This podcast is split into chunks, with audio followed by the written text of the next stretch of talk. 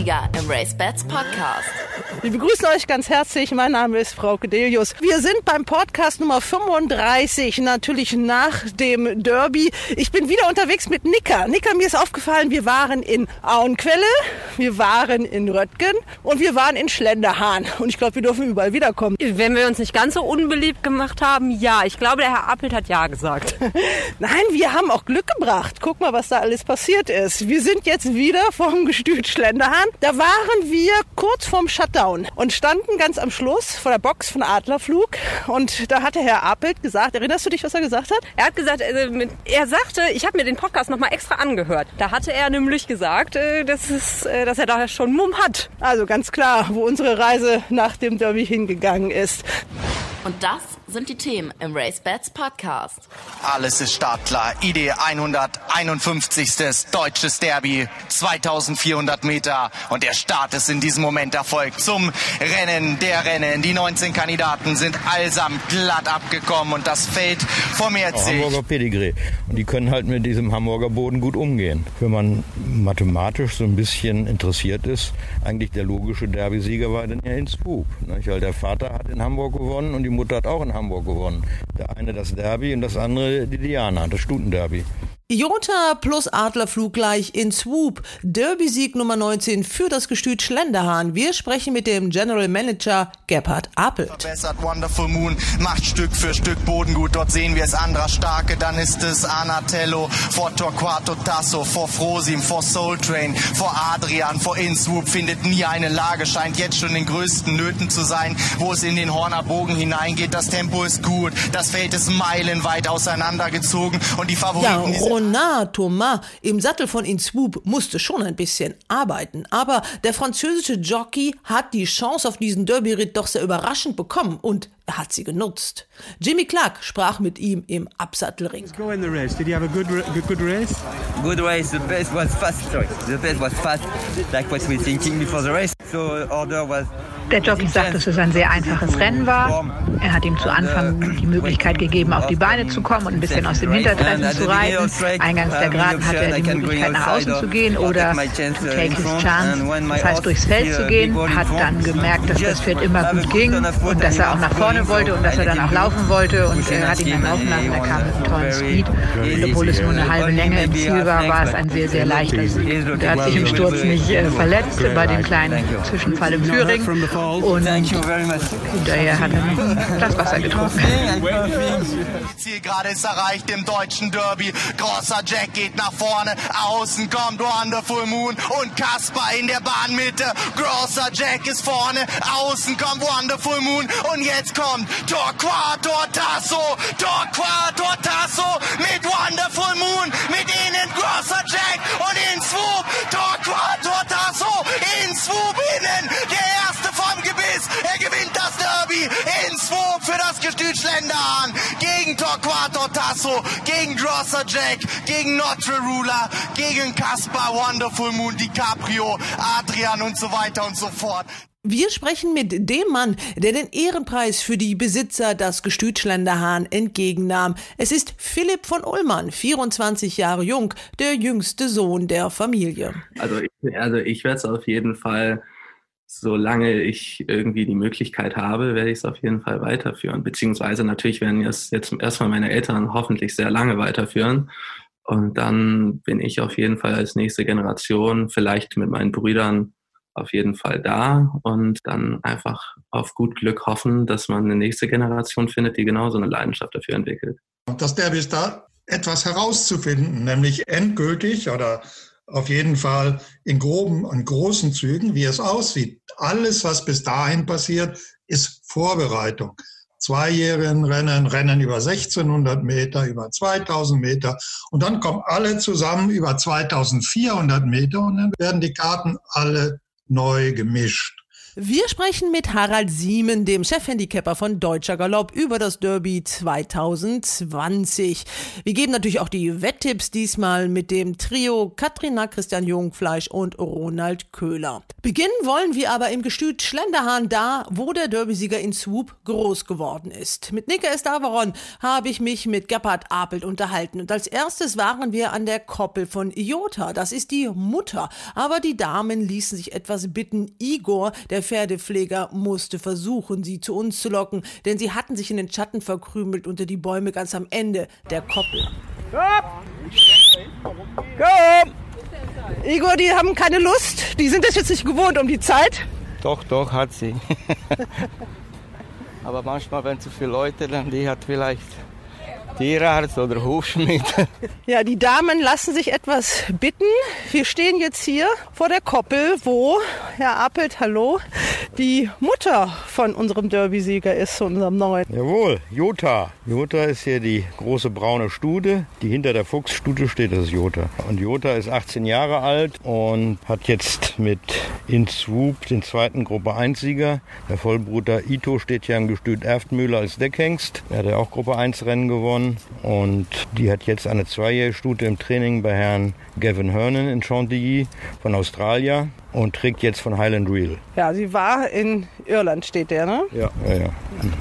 Und die Stute selbst hat ja die Diana gewonnen in Hamburg, damals noch mit Herrn Terence Sellier mit vier Längen.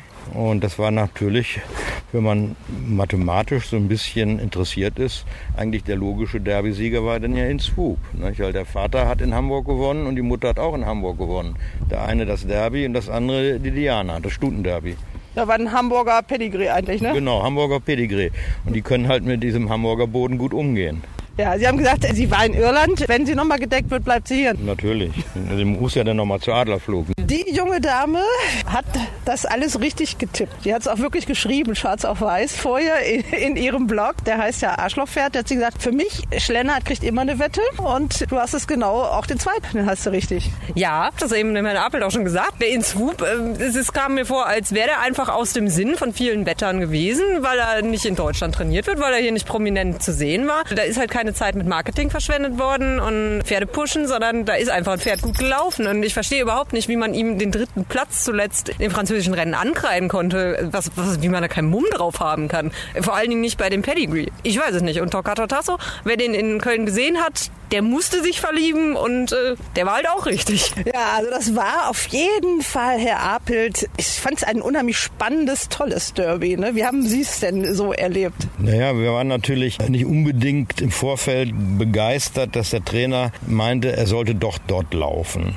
Weil ich meinte, zwei Starts erst wären ein bisschen wenig und äh, diesen Prix Graffü hätte er ja auch gewinnen können, wenn er ein bisschen reifer gewesen wäre. Und da war er halt gut gelaufen, Dritter, aber der Trainer sagte mir nach dem Rennen, der moralische Sieger ist also in Zug. Und dieses Rennen ist im Prinzip äh, gleichzusetzen mit der Deutschen Union.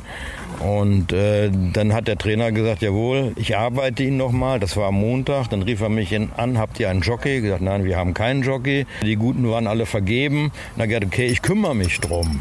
Und dann kam er mit Herrn Ronan Thomas um die Ecke, der vielleicht nicht in der ersten Reihe der französischen Jockeys ist, aber ein erfahrener, guter Mann. Und vor dem Rennen habe ich dann mitgekriegt, dass er in die letzte Woche vorm Derby auch jeden Tag geritten hat. Und da war ich natürlich schon ein bisschen beruhigter. Und dann telefonierte ich so eine Dreiviertelstunde vor dem Rennen mit dem Trainer, um nochmal die Taktik zu besprechen. Und habe ihm gesagt, dieses Rennen wird sowieso überpaced. Das ist ganz klar. Da gehen zwei, drei und wir werden da kaum mitkommen mit einem richtigen Steher, der dieses Tempo gehen kann. Dann habe ich dem Herrn Thomas nur gesagt, er sollte halt ruhig die Ruhe bewahren und soll eine Chance suchen. Und das hat er natürlich perfekt umgesetzt. Das ist natürlich der erfahrene Jockey, der kann sowas. Nicht? Und der hat also perfekt nach Order geritten. Und das war natürlich für Schlenderhahn schon ein tolles Ding, wenn man den Vater selbst gezogen hat als Gestüt dann die Mutter selbst gezogen hat als Gestüt und dann noch beide in Hamburg jeweils ihr Derby oder ihre Diana gewonnen haben, ist das natürlich eine große Genugtuung, eine große Freude für uns alle. Ungefähr so habe ich das auch gesehen. Ich habe das äh, in, in Arschlochfett geschrieben, habe ich gesagt, so war es am richtigsten. So muss das sein im Rennsport. Schön, wenn es so wäre immer, ne? Nein, aber ich fand, äh, also ich hatte den Eindruck, ich, ich meine Handtasche wird hier gerade gefressen nebenher. Da waren Pferde im Rennen, die sind in einer sehr kurzen Frequenz gelaufen. Corona bedingt, wo die Trainer, glaube ich, Angst hatten, dass die ihre Übung vorm Derby nicht kriegen, ihre Versiertheit. Und ich glaube, das hat manchen Pferden da auch das Genick gebrochen. Und man sieht es ja, die ersten zwei sind zweimal vor dem Derby gelaufen. Die sind zweijährig auch gar nicht am Start gewesen. Und ich glaube, der nächste dann im Feld war Notre Rula als Fünfter, der auch nicht so viel gelaufen ist. Der einzige, der rausfiel, war DiCaprio, denn der ist auch nur zweimal gelaufen. Und dem fehlte dann doch da am Ende so ein bisschen, ja, der Speed, den er noch finden musste. Nickers Analyse, können Sie das so bestätigen? Ja, passt perfekt. Ne? Kann ich leider nichts erwidern und nicht was anderes sagen. Das war schon, so haben wir es auch gesehen.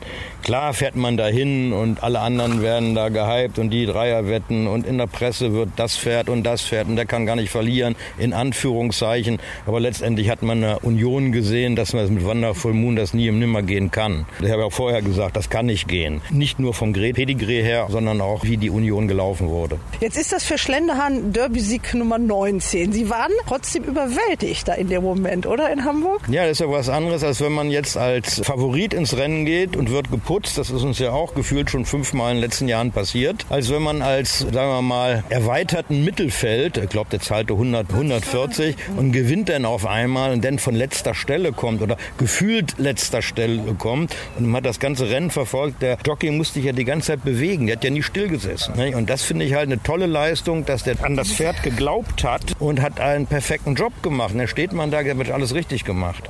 Aber wie oft haben wir da auch schon gestanden und haben gesagt, Mensch, alles falsch gemacht. Ich kann mich an Derbys erinnern, da liefen wir mit fünf Pferden und mit vier Pferden, das wird uns nie wieder passieren. Das ist halt einfach blöd. Und jetzt ist es halt so passiert und im Nachhinein ist man immer schlauer. Aber vom Pedigree her und auch von dem ganzen Drumherum, vielleicht wäre es noch interessanter gewesen, wenn er letztes Jahr gewonnen hätte zum 150-jährigen Jubiläum.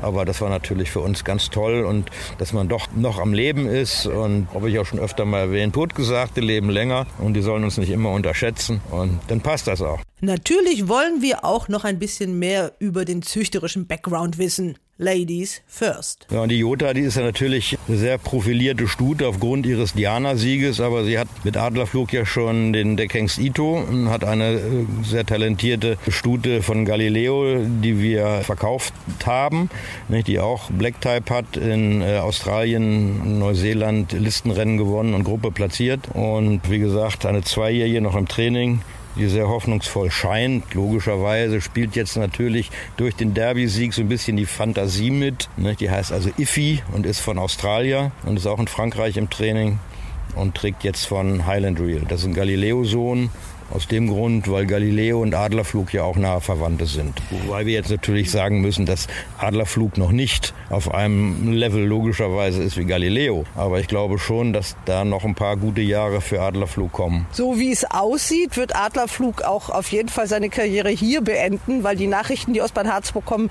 sind nicht so erfreulich. Also auch Corona-bedingt sind da erstmal alle Pläne, soweit ich das gehört habe, auf Eis gelegt. Ja, ich habe nur die Information, solange Adlerflug gesund ist und weiter decken kann, sollte er auch jetzt bleiben, weil das macht ja auch keinen Sinn, einen 20-jährigen Hengst oder 18-jährigen Hengst nochmal umzupflanzen. Der fühlt sich hier wohl und das ist ein perfektes Gestüt für die Decksaison mit seinen 20 Hektar und mit den 50 Boxen, die wir haben. Also ich gehe auch nicht davon aus, dass der äh, irrsinnig viel Stuten mehr decken wird, nicht? aber so wie es die letzten Jahre gelaufen ist, passt das nicht? mit etwa so um die 40 äh, Bedeckungen. Im ersten Jahr waren es mehr, aber wir hatten ja die ganz kleinen Jahrgänge noch aus Bad Herzburg. Das waren ja, glaube ich, nur 18 Produkte auf der Bahn. Und jetzt ist der erste Jahrgang, der hier in Schlenderhahn bedeckt wurde, die jetzt Dreijährigen. Das wurde in der Presse auch falsch dargestellt. Also der jetzige dreijährige Jahrgang ist der erste von Schlender und nicht der letzte von Bad Harzburg. Ja, der Zweitplatzierte, der ist ja auch bestes Schlenderhahner Pedigree. Wie sind da die ganzen Verhältnisse? Ja, die Stute, die war halt nicht sehr glorreich auf der Rennbahn und ein Bekannter von mir fragte mich, nachdem seine Mutterstute leider eingegangen ist, ob er nicht eine Stute von uns pachten könnte. Da habe ich gesagt, ja, ich habe hier eine. Das war kein berühmtes Rennpferd, aber das Pedigree ist ja gut genug und da habe ich sie ihm verpachtet und das erste Produkt ist gleich dieser Toccato Tasso. Und jetzt habe ich natürlich ein Riesenproblem. Die ist ja nicht verkauft. Die gehört ja, ich könnte das Pachtverhältnis auflösen. Aber wie gesagt, das machen wir jetzt auch erstmal nicht. Wir freuen uns auch für Herrn Vandenberge als kleinen Züchter mit einer Stute, der Zweiter, eine Dreiviertellänge dahinter glorioses Rennen, ganz tolle Leistung. Denn auch aus dieser A-Linie, jetzt haben wir die I-Linie, hat Stabby gewonnen, die A-Linie war Zweiter. Kann man schon so ein bisschen in die Zukunft gucken, dass diese Linien immer weiter leben. Sie haben jetzt momentan die A-Linie, die I-Linie, die G-Linie und die S-Linie. Ja, wir haben auch noch so ein paar andere, aber das sind jetzt, sagen wir mal, die Prominenten. Ne, wir haben auch noch so ein bisschen Hoffnung auf diese W-Linie. Das ist also vor zwei Jahren gewonnen, Welttimed. Die Diana, aus dieser Linie haben wir logischerweise auch noch was. Da haben wir noch eine zweite W-Linie. Das ist die Mutter von Wiener Walzer, also Walzerkönigin, King Mambo Stute. Diese Linie haben wir auch noch.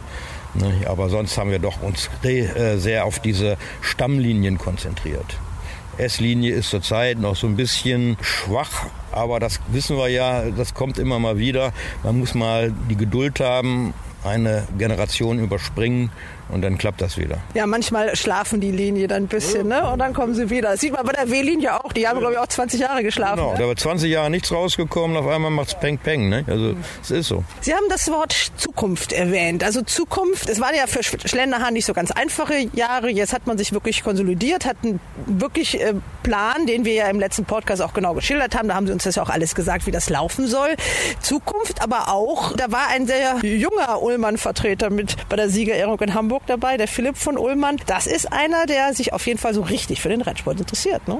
Ja, zum Glück. Der hat ja auch zum 1.1. Dal Ullmann übernommen, mit allen Pflichten und Kosten auch. Also er wird nicht von seinen Eltern gesponsert, sondern er bezahlt das aus eigener Tasche. Er hat jetzt aktuell drei Mutterstuten mit Nachzucht und hat drei Rennpferde, die unter Stall Ullmann laufen. Mhm. Ne? Und macht das Ganze mit seinem eigenen Geld. Und das finde ich in dem Alter faszinierend. Und er kommt auch regelmäßig nach Schlenderhahn, besucht seine Pferde und äh, hat jetzt ja auch vor kurzem das Instagram begonnen, Schlenderhahn, was ja vor einem halben Jahr noch ein No-Go gewesen wäre. Ich wollte sagen, wir haben darüber gesprochen im letzten Podcast. Da habe ich Sie mal gefragt, warum gibt es denn das nicht? Doch, und der und macht das mit Passion, ja, ja. Und er hat auch schon viele Follower. Also alleine dieses Derby, dieses, diese kleine 20-Sekunden-Sequenz ist zweieinhalbtausend Mal geliked worden. Und das ist also für Schlenderhahn natürlich ein Quantensprung. Schlenderhahn wird richtig modern.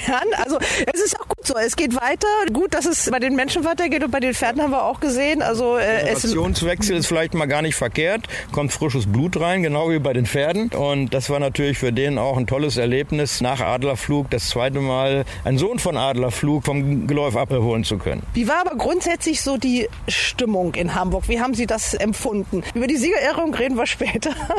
aber äh, so ein Derby unter Corona-Bedingungen, das ist ja nicht das, was man sich so vorstellt. Also es war schon schwierig. Katastrophe. Und ich kann nur dem Hamburger Rennclub meinen größten Dank sagen und auch ein großes Kompliment machen, dass sie überhaupt durchgezogen haben. Also normalerweise kann man sowas nicht stemmen mit, was weiß ich, 100 Leuten, die da rumstehen und es hat gar keine Atmosphäre, es war gar keine Akustik da, da war gar nichts. Aber da kann ja nun keiner was dafür. Das sind die Richtlinien der Stadt Hamburg und da muss man sich nach richten. Aber der Hamburger Rennclub hat das super gemacht. Bis auf die Siegerehrung, also die Hymne. Hab ich mitgekriegt, äh, weil waren keine Lautsprecher da. Ich habe mich nur gewundert, dass die so langatmig war. Normalerweise hätten sie die französische hier spielen müssen, weil das Pferd ja in Frankreich trainiert wird. Und hinterher wurde mir gesagt, das wäre die irische gewesen. Also ich habe gedacht, sie hören das auf dem Geläuf und da stehen alle mit einem Fragezeichen und denken sich, Keiner hat es gehört. Keiner hat es gehört, weil die Lautsprecher genau mit dem Wind in die andere Richtung gegangen sind. Und Herr Darboven stand da, hat seinen Hut gezückt, voller Andacht und dachte, es wäre die Deutsche. Dann habe ich nur gesagt, Herr Darboven, meinen Sie nicht, die ist ein bisschen lang? Wann hören die denn endlich mal auf damit? Wir haben das auch auf äh, unserem äh, Facebook-Profil, habe ich jetzt gerade mal gepostet, gesagt, äh, ne, ich finde besonders die Hymne so schön, weil da wurde heiß drüber diskutiert, weil viele die Regeln ja auch nicht kennen. Also auch der Zeremonienmeister in Hamburg anscheinend ja nicht. Nein, ne? weil nur weil hinter in Swoop IRL stand, weil er in Irland geboren ist. Aber normalerweise wird ja die Hymne für das Pferd gespielt, in dem Land er trainiert wird. Also hätte eigentlich die Marseillaise gespielt werden müssen. Und ich meine, dann hätten wir schon viele andere Derbys mit diesen mit anderer Musik gehabt, wo immer die deutsche Nationalhymne gespielt worden ist. Und das kommt ja, das einfach mal der Podcast wendet sich ja auch wirklich auch an Beginner und Anfänger. Also es gilt die Regel in dem Land, wo das Pferd trainiert wird, egal ob die Besitzer jetzt wie Schlenderhahn aus Deutschland sind, die Hymne wird gespielt. Genau.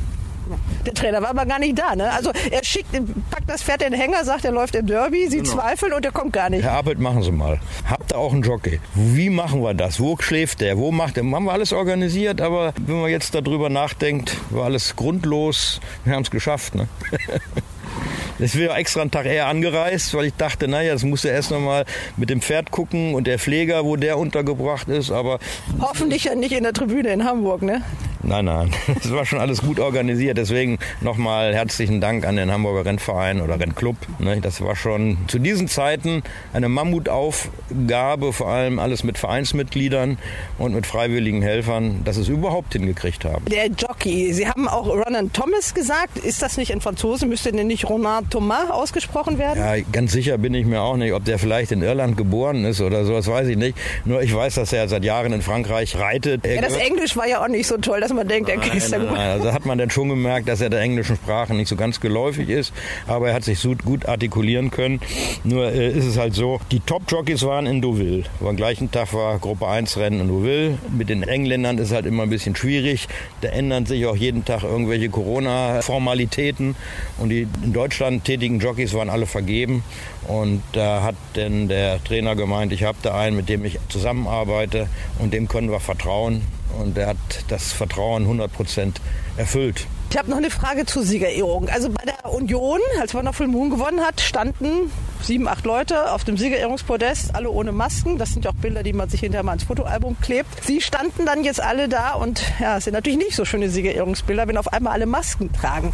Das war ja auch nicht die ganze Zeit so. Was war, war das auf einmal so eine neue Order, eine neue Anweisung? Ja, das war also vom Ordnungsamt gewünscht. Und der Hamburger Rennclub hat da auch darauf geachtet, mit Hilfe seiner Mitarbeiter, dass wir also wirklich fast, außer wenn wir ein Getränk zu uns genommen hatten, die, bitte die Masken aufhaben. Ihre war ja ganz neckisch, ne, mit Totenkopf. Wie ko- traut man ihnen gar nicht zu? Nein, nein, das muss ich dazu sagen.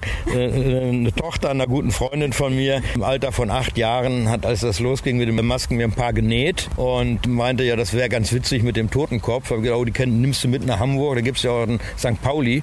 Die haben ja auch, die Fans laufen ja auch mit Totenkopf rum. Das fand ich eigentlich ganz witzig. Ja, wow, sieht hier aus, oder? Ist mir prominent aufgefallen. Also sie stechen auf diesem Foto heraus, allein schon mit der Maske. Ich meine, wenn man jetzt als Laie dann das Foto sieht, da steht dann irgendwas von Baron etc. Die müssen wir gleich nochmal fotografieren. Ja, die ist Die ist wirklich witzig. Die ist ja jetzt ein Glücksbringer, Na, oder? vom, vom, achtjährigen Mädchen selbst genäht. Fand ich toll. Also das ist nicht Ne? schlecht. Ne? Ich kann nicht schnell. Das Foto brauchen wir noch mal. Guck mal hier. Das ist die Maske. Die Maske und die, die brauchen Ich wir. setze dich mal auf. Ne? Ich, mach- ich mache jetzt nur so, okay? Aber beim nächsten Mal geht die mit, oder? Zum Derby. Die hat ja jetzt Glück gebracht. Na, beim nächsten Derby brauchen wir die hoffentlich nicht mehr. Na, das auch. Cool. Das leuchtet, ne? das reflektiert. Weil alle anderen hatten ja wirklich diese medizinischen Masken und die sehen halt wirklich das sieht hässlich aus. aus, ne? Ja. Das sieht aus, als wenn dann gleich nach dem Derby wird noch ein Pferd operiert oder so. ja, ist das so? Ja, äh, Sie waren nicht, nicht ganz glücklich mit der Berichterstattung der Jockey, wie dieser Sturz. Da haben die den, ist das so passiert, der haben den Gurt gelöst und der hat das, ja. aber das war auch ein bisschen dumm vom Pfleger da, oder was? Na, das war alles so ein bisschen unglücklich, weil dieses Pferd ist ja nur unter Corona-Bedingungen gelaufen. Der ist zweimal in Frankreich gelaufen, ohne Zuschauer, ohne Fahnen, ohne Musik, ohne Fotografen. Jetzt kommt er nach Hamburg und da waren auf einmal doch ein paar hundert Leute und vor allem waren irrsinnig viele Fotografen und mit gelben Westen teilweise und der wusste gar nicht, wo er ist. Er hat zum ersten Mal in seinem Leben Fahnen gesehen und Musik gehört auf der Rennbahn und war natürlich ein bisschen auch durch das Adrenalin, was noch im Körper ist, nach so einem Rennen war der so ein bisschen echauffiert. Ne? Und dann wollte der schon gar nicht in den Absattelring gehen. A, ließ er sich erst nicht den Siegerkranz umlegen. Ne? Das kannten wir aber schon von Wiener Walzer, der mochte das auch nicht. Ne? Und dann wollte er nicht in den Absattelring gehen und dann wurde schon rumgerufen, schnell, schnell, Siegerehrung, Siegerehrung. Und der Jockey war noch ganz im Freundestaubel und er wollte natürlich noch ein paar Bilder für die Fotografen, aber dass die Zeit hatten, noch ein paar Bilder zu machen. Er macht das überall nur klack, klack, klack, klack, klack. Ne? Das Pferd stand drei Meter davor. Ne, und auf einmal äh, macht er einen Satz zurück. Der Jockey war auch nicht 100% konzentriert. Ne? Der mit einem Arm hoch, Peitsche in der Hand. Und dann macht er einen Satz rückwärts und dann äh, waren die Gurte schon lose und da rutschte der Sattel und er fiel halt runter. Aber zum Glück nichts passiert. Da sind jetzt die Bilder, die durch die Presse gehen, ne? Genau. Und das ist natürlich das, was wir nicht brauchen, aber. Ist es wirklich so schlimm? Weil ich denke ja, die Menschen denken ja immer, in erster Linie an die Pferde. Da denkt man die auch der arme Jockey und die Pferde sind, aber das, das Pferd selber. Ja, aber die Presse teilweise, die keine Kenntnisse haben, sehen das anders. Da schrieb zum Beispiel die Süddeutsche oder irgendeine so Zeitung, ja, der Jockey Roland Thomas fährt jetzt mit 390.000 Euro nach Hause. Der erste ist natürlich Clan Schlenderhahner, der zweite eigentlich auch, aber auch großer Jack, zu dem haben sie eine enge Verbindung. Der drittplatzierte. Ja, der, ist, äh, der ist auch ein Schlenderhahn. Die ist dann nicht aufgewachsen. Bis Ende Juni, dann wurde er abgeholt äh, nach Ammerland, um dafür die Auktion vorbereitet zu werden. Nee, also der hat ja auch so ein bisschen Schlenderhahner Gras gefressen. Okay, zur Trainingsanlage. Sie haben es erwähnt. Also es gab gute Gründe, diese Trainingsanlage eben aufzugeben. Man hätte sie für teuer Geld zurückkaufen müssen und dann muss man ja auch mal anfangen zu rechnen, was kostet das alles. Und Sie haben dann sich dafür entschieden, einen anderen Weg zu gehen. Ist das das, wo Sie das Gefühl haben, das wird Ihnen so ein bisschen angekreidet, dass die Pferde nicht in Deutschland trainiert werden, sondern ein paar sind ja noch hier weitestgehend in Frankreich? Weiß ich nicht. Man muss diesen Sport international sehen und ein Rennpferd ist fungibel, den kann ich von A nach B stellen. Und wir haben ja nun unsere Probleme hier in Deutschland auch vor Corona. Und da muss man halt vielleicht mal ein bisschen weiterdenken. Wenn das die Leute meinen, dann sollen sie das machen, aber das interessiert uns nicht. Wir haben große Erfolge in Frankreich gefeiert mit Herrn Fabre und auch große Erfolge mit englischen Trainern oder auch in Amerika. Also wir haben die Auffassung, dass man nicht lokal hier irgendwo vertreten sein muss. Diese Rasse englisches Vollblut ist weltweit die gleiche Rasse, wird gezüchtet unter den gleichen Bedingungen und Regeln und die Rennen werden unter den gleichen Regeln ausgetragen. Deswegen ist das ganz einfach, auch mal ein Pferd in Frankreich, England, Amerika oder Irland zu haben. In Swoop, der Name, da habe ich noch mal eine Frage. Wie würden Sie das jetzt genau übersetzen? Weil Sie haben sich auch ein bisschen an der Schlagzeile der Bild gestört. Nö, gar nicht, weil ich habe auch immer gesagt, im Sturzflug. Das liegt aber an dem Adlerflug, weil wir immer, oder vielmehr die Namensgeberin, die Baronin Ullmann, braucht immer eine kleine Eselsbrücke um halt bei den vielen Pferden, die wir haben, auch immer die richtige Abstammung dann gleich im Kopf zu haben. Das wäre nämlich die Frage gewesen, wer die Namen gibt. Das macht die äh, Corinna Baronin ja, von Ullmann. Ja, ja, genau. Immer schon. Immer schon, ja. Jedenfalls seit nach dem Tod ihrer Schwiegermutter, seitdem macht sie das. Wie sieht das aus? Also ich meine, I ist ja doch ein blöder Buchstabe langsam. Wie kommt man da noch auf Namen? Also Wirklich sehr schwierig ist das und das geht manchmal bis zu der dritten Ablehnung. Ne? Und irgendwann verzweifelt man dann auch, weil man dann wirklich nichts Passendes mehr findet weil die Namen ja auch teilweise oder eigentlich 20 Jahre Minimum gesperrt sind. Ne? Und das ist ja aber langweilig, dann irgendwie einen Namen wieder rauszukramen, der vor 30 Jahren mal gegeben wurde. Ne? Aber in Swoop ist das auch ein schöner Name, der mal hier so vor der Deckhengsbox hängen könnte? Glaube ich weniger, weil solange der Adlerflug lebt, wird er hier alleine stehen als Deckhengst. Da wird kein Sohn von Adlerflug aufgestellt. Wie wird es für Inswoop jetzt weitergehen? Werden wir den noch mal in Deutschland sehen oder bleibt der in französischen Rennen? Das war so die Frage, die sich viele Rennsportfans natürlich jetzt gestellt haben und die muss ich jetzt weitergeben. Also das Schöne ist, dass wir mit den Trainern ein sehr gutes Verhältnis haben. Wir quengeln nicht, wir fragen nicht, wir machen nicht. Der Trainer entscheidet und so wie ich das sehe, wird er dieses Jahr nicht mehr in Deutschland laufen. Ich glaube auch, dass dieses Pferd, wenn alles so passt, wie der Trainer sich das vorstellt, dass der die nächsten Rennen, die nächsten beiden Rennen in Frankreich laufen wird. Wie sehen Sie die Perspektive für das Pferd? Der ist ja immer noch ein großes Baby, also äh, trotz Derby-Sieg, aber... Er kriegt jetzt erstmal Pause bis Mitte September und dann soll er laufen im Grand Prix de Paris, also im echten französischen Derby über 2-4. Und dann gucken wir weiter. Und dann gucken wir weiter. Es ist windig auf den Koppeln des Gestüts Schlenderhahn. Das hört man teilweise auch bei den Aufnahmen. Das bitten wir zu entschuldigen. Übrigens gibt es auch noch eine Nennung im Prix de l'Arc de Triomphe für In Swoop. Das könnte dann auch das zweite Rennen sein, von dem Gebhard Apelt geredet hat. Gehört haben wir auch schon einiges über den Junior von Ullmann, über Philipp von Ullmann. Der war beim Derby dabei, das war nicht sein erstes Derby. Direkt danach, es wurde kurz gefeiert in Schlenderhahn am Montagabend, ging es für ihn nach Darmstadt. Da wurde nämlich nach einem erfolgreich abgeschlossenen Studium eine erste Trainee-Stelle angetreten. Und dort habe ich ihn ziemlich spät am Abend erwischt. Ja, äh, Philipp von Ullmann erreiche ich jetzt in Darmstadt und wir machen das via Zoom und da sieht man, dass er in einer Wohnung ist, die noch nicht richtig voll eingerichtet ist. Hallo Philipp, wie kommt es dazu? Was machst du da? Ich äh, mache jetzt für sechs Monaten ein Internship bei einem Corporate Venture Capitalist Fonds. Ich will da ein bisschen was lernen und dann mal schauen, ob ich das in der Zukunft dann weitermachen kann. Das heißt, du hast dein Studium beendet. Ja, ich habe meinen Bachelor und meinen Master gemacht. Beides in Madrid, beides in Management beziehungsweise in International Business. Und jetzt geht es darum, für mich noch ein paar Erfahrungen zu sammeln und dann schon mal schauen, was dann die Zukunft für mich alles vorhat. Ja, hoffentlich äh, viele gute Sachen. Vor allem äh, kennt man dich jetzt oder dein Gesicht das erste Mal so ganz bewusst seit dem Derby-Tag in Hamburg. Da hast du nämlich den Ehrenpreis für die Besitzer, für das Geschütz Schlenderhahn, für den tollen Derby-Sieg, den 19. von Innswoop entgegengenommen. Erzähl mal, wie war das für dich? Wie hat sich das angefühlt? Ja, es war sehr schön. Also man ist ja nach Hamburg gefahren. Ich würde immer sagen, vorsichtig optimistisch, weil wir hatten ja erst am Montag wirklich erfahren, dass er laufen sollte, nachdem man mit dem Graffa, also Monsieur Graffa telefoniert hat. Und er war auch schon sehr vorsichtig optimistisch und man hat schon sehr viel Vertrauen in diesen Trainer eingesteckt. Also wir haben seit 2020, also seit Januar, haben wir fünf Pferde bei ihm im Stall und haben seit jetzt Sonntag haben wir fünf Starter mit ihm gehabt und drei Siege und zwei Drittplatzierungen.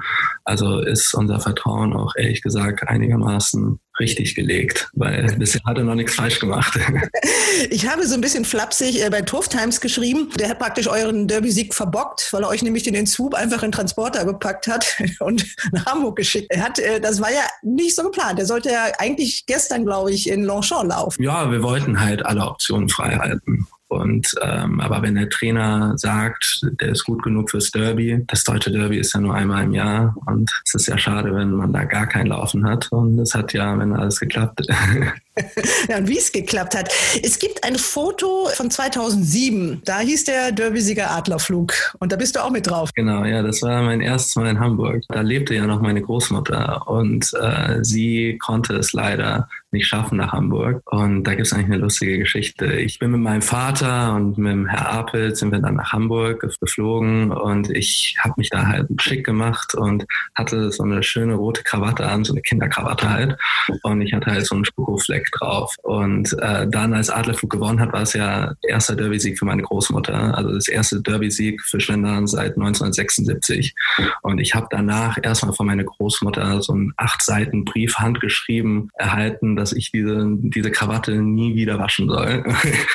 also, äh, meine Großmutter hat sich da tierisch gefreut und äh, es war einfach schön dabei zu sein. Und jetzt war es halt zweite Derby-Sieg. Bei Wiener Weißer war ich nicht dabei und bei Scirocco war ich leider auch nicht in Hamburg. Das ist wie bei den Pferden, wo sich das vererbt. Du hast diesen Virus auch vererbt bekommen. Also du interessierst dich so richtig dafür. Ja, also ich habe eine große Leidenschaft für Pferderennen, sagen wir so, insgesamt für Pferde. Also ich züchte jetzt auch selber und da ich jetzt auch wieder in Deutschland bin und nicht in Madrid bin, kann ich auch immer öfters nach Schlendern fahren, mir die Pferde anschauen. Und ja, es macht mir sehr viel Spaß.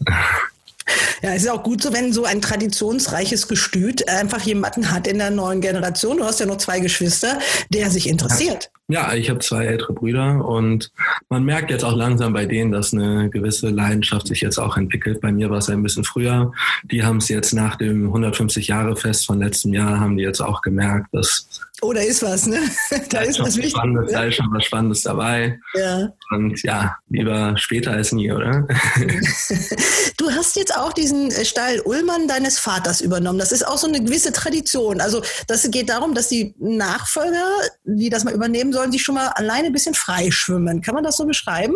Ja, also meine Großmutter hatte damals meine Eltern zur Hochzeit 1988 die Farben geschenkt mit einem Pferd. Und mein Vater meinte dann halt, wenn er es machen will, dann macht er es auch richtig, was ja auch ziemlich erfolgreich lief, muss man sagen. Also mit Pferden wie Tiger Hill, Monsoon, Manduro, Scirocco war es ja auch einigermaßen einigermaßen erfolgreich. Einigermaßen, also einigermaßen okay.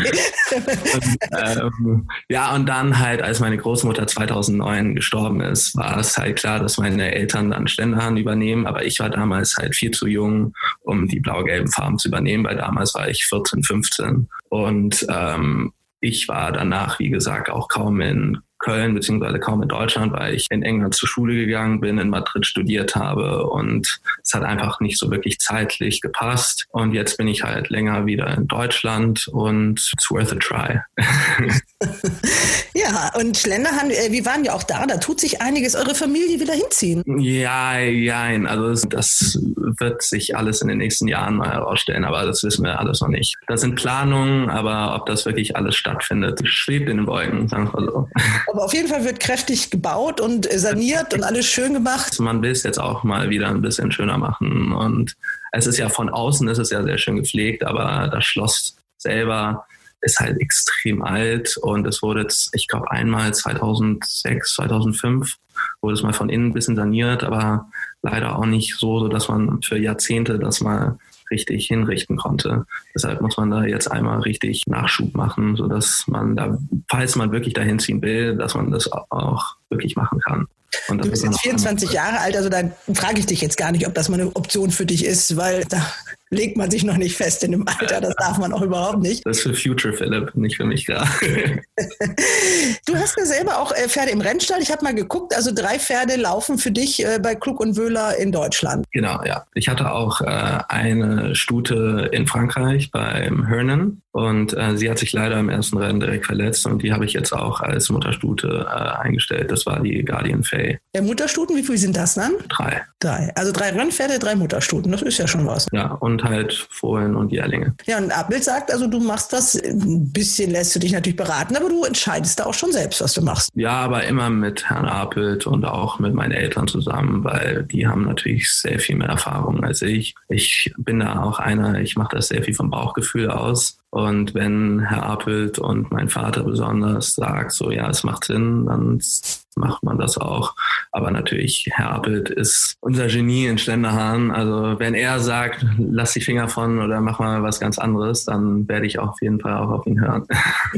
Ja, du guckst ja immer nach den eigenen Deckhengsten, habe ich gesehen. Also die werden schon bevorzugt. Ja, aber wie gesagt, alles mit Absprache mit Herrn Apelt und, meine, und meinen Eltern. Äh, Herr Apelt sagt auch, äh, der muss das selber bezahlen. Da legt er immer Wert drauf, das zu betonen. Ja, muss ich auch.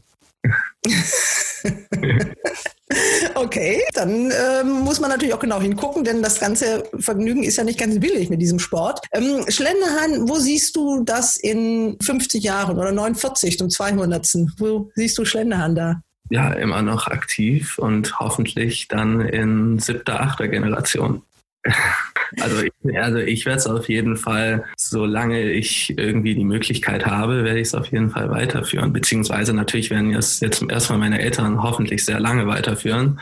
Und dann bin ich auf jeden Fall als nächste Generation vielleicht mit meinen Brüdern auf jeden Fall da und äh, dann einfach auf gut Glück hoffen, dass man eine nächste Generation findet, die genauso eine Leidenschaft dafür entwickelt. Bei in was mir da jetzt natürlich auch aufgefallen ist bei ihm, der sieht ja seinem Vater Adlerflug wirklich wahnsinnig ähnlich, bis auf die Farbe, ne? Die ist ein bisschen anders. Hast du auch so richtig diesen Blick auch schon so dafür? Du siehst ein Pferd und weißt, was mit dem los ist. Könntest du einen Jährling auf der Auktion kaufen? Traust du dir das zu? Ja, also alleine nicht. Also ich krieg von alleine habe ich mein eigenes Bauchgefühl, aber dann lasse ich mich nochmal beraten. Also ich hoffe mal, dass äh, in Baden-Baden jetzt bei der Auktion ein paar schöne Jährlinge dabei sind. Ich werde mich da auch informieren und äh, ich überlege eventuell mit ein paar Freunden ein Syndikat zu starten, weil ich natürlich auch will, dass jetzt jetzt eine neue, jüngere Generation sich mal ein bisschen mit dem Rennsport auseinandersetzt. Und bei Inzub zum Beispiel kann man sehen, dass er sehr viele Trades vom Adlerflug hat, aber ich finde,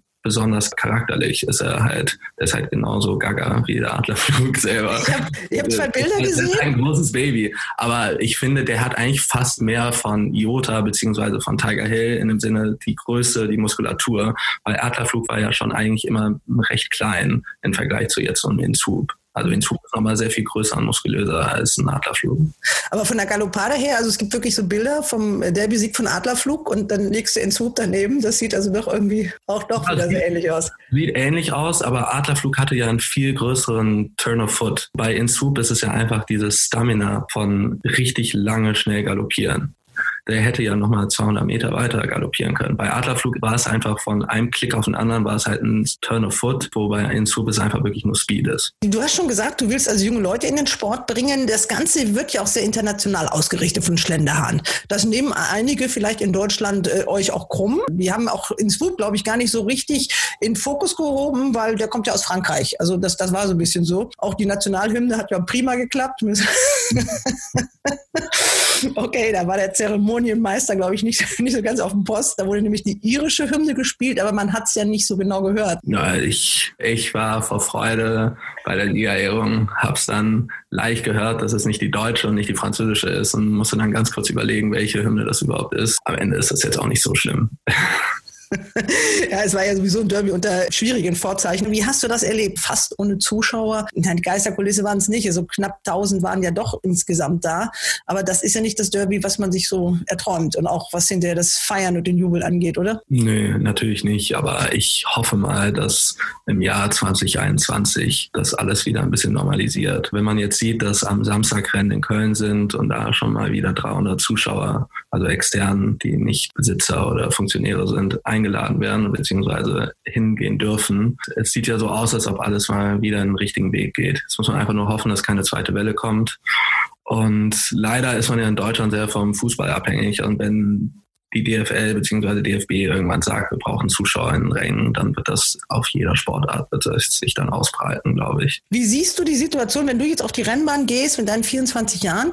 Da triffst du ja nicht viele Leute, die so deine Altersklasse sind. Ich bin ja sehr wenig in Deutschland gewesen die letzten Jahre und wenn ich auf den Rennen war, war ich dann immer in Köln und da hatte ich immer eine große Anzahl von Freunden, die mitgegangen sind. Und man hat da sich einen schönen Sonntag gemacht. Und es war eigentlich immer sehr, sehr angenehm. Und wie gesagt, ich war jetzt zum vierten oder zum fünften Mal in Hamburg beim Derby und sonst Baden-Baden war ich, glaube ich, auch nur ein oder zwei Mal, weil ich einfach leider wirklich fast nie in Deutschland war und mir das einfach zeitlich nie hinkriegen konnte. Aber in Köln ist es eigentlich super angenehm. Ich habe da sehr viele Freunde, die da eine große Leidenschaft, also nicht große Leidenschaft, die finden es aber sehr angenehm, weil was will man denn Schöneres an einem Sonntag machen, als da einfach ein paar Rennen anschauen, vielleicht ein bisschen wetten, dann dazu noch ein, zwei Kölsch trinken. Das ist dann für die Freunde in meinem Kreis sehr, sehr angenehm. Ja, also dann musst du die neuen Rennsportbegeisterten Menschen mitbringen. Du willst das auch international ausrichten, so wie Schlenderhahn das ja eigentlich schon immer gemacht hat und jetzt vielleicht auch ein bisschen vermehrt macht. Also du willst nicht nur in Deutschland bleiben, oder? Nö, ich finde es ich find's ganz angenehm, wenn man in mehreren Ländern Pferde trainiert hat, weil da hat man immer mehr Möglichkeiten. Man findet immer neue Kontakte, findet neue Personen, kann sich auch schöne Städte dann da anschauen, zu schönen Rennen gehen. Also ich werde auf jeden Fall in Frankreich ein paar Pferde trainiert haben. Welche sportlichen Ziele hast du dir jetzt für die nächsten Jahre gesetzt? So, wovon träumst du? Also dein Vater hat ja, wie gesagt, den Weltranglisten Ersten gehabt, der hat Derby gewonnen. Das sind natürlich große Fußstapfen, in die du da trittst. Also du meinst jetzt für Stall Ullmann? Für Stall Ullmann, ja. Jetzt kurzfristige Ziele habe ich jetzt nicht unbedingt. Es ist einfach nur, dass ich eine kleine, kleine Zucht aufbauen kann, ein paar kleine Rennen gewinne und dann irgendwann, irgendwann ist es ja immer noch ein Familienziel, einen Arc zu gewinnen. Ob es dann in Schlendernfarben oder Ullmannfarben passiert, ist völlig egal. Aber irgendwann muss mal der Arc nach Köln kommen. eine Nennung hat in Swoop ja dafür. Ja, in Swoop hat eine Nennung und Mara Australis hat auch eine Nennung. Das wird spannend. Also dann sprechen wir uns vielleicht dann auch nochmal wieder. Noch eine ganz große Neuerung. Man hat die Schlenderhahnfarben, das ist wirklich, das gab es noch nie, in den sozialen Medien gesehen. Bei Facebook nicht, aber bei Instagram sind die jetzt aufgetaucht. Das ist mir sofort aufgefallen. Wir sind auch miteinander befreundet, also Turf Times und, äh, und Schlenderhahn. Und dahinter, das sollen die Leute euch mal wissen, steckst du. Also du sagst, äh, wir müssen ein bisschen moderner werden und wir müssen da auch die neuen Leute über solche Medien ranholen, oder? Ja, ich finde einfach so ein bisschen Social Media Activity schadet nicht. Und da so ein bisschen die Einblicke vom Gestüt und mal einfach auch ein paar Rennen zu posten, weil ich habe viele Freunde, die dann herausfinden, dass wir dann Rennen gewonnen haben in Frankreich oder jetzt sagen wir auch das Derby und die wollen sich so schnell und so einfach wie möglich anschauen und dann postet man das und das freut einen. Also ich habe jetzt nachgeschaut beim Derby-Rennen, was ich gepostet habe, sind glaube ich haben schon 2200 Views oder so. Das ist eigentlich ganz, ganz nice. ja, das ist natürlich auch die beste Werbung, das Derby. Äh, wo stehst du da jetzt? Wie sind die Zahlen? Ähm, ach, ich habe ja erst vor einem Monat oder so angefangen. Ich muss mal kurz nachschauen. Ähm, sind noch sehr bescheiden. Äh, wir haben 626 Abonnenten. Also für einen Monat ist das schon ganz ordentlich. Also du kennst ja die Zahlen im Rennsport, ne? Also es ist ja überall nicht so dolle, ne? also, mein, mein Ziel ist es auf jeden Fall noch vierstellig zu werden, also in den nächsten paar Monaten. Vierstellig? Ja, also ja, 1000 mindestens, also noch 400. Da brauchst du keine vier Monate für. Das geht ja, schnell. Noch, noch zwei Monate. Ja, das geht schneller. die ersten tausend sind immer die, die schwersten.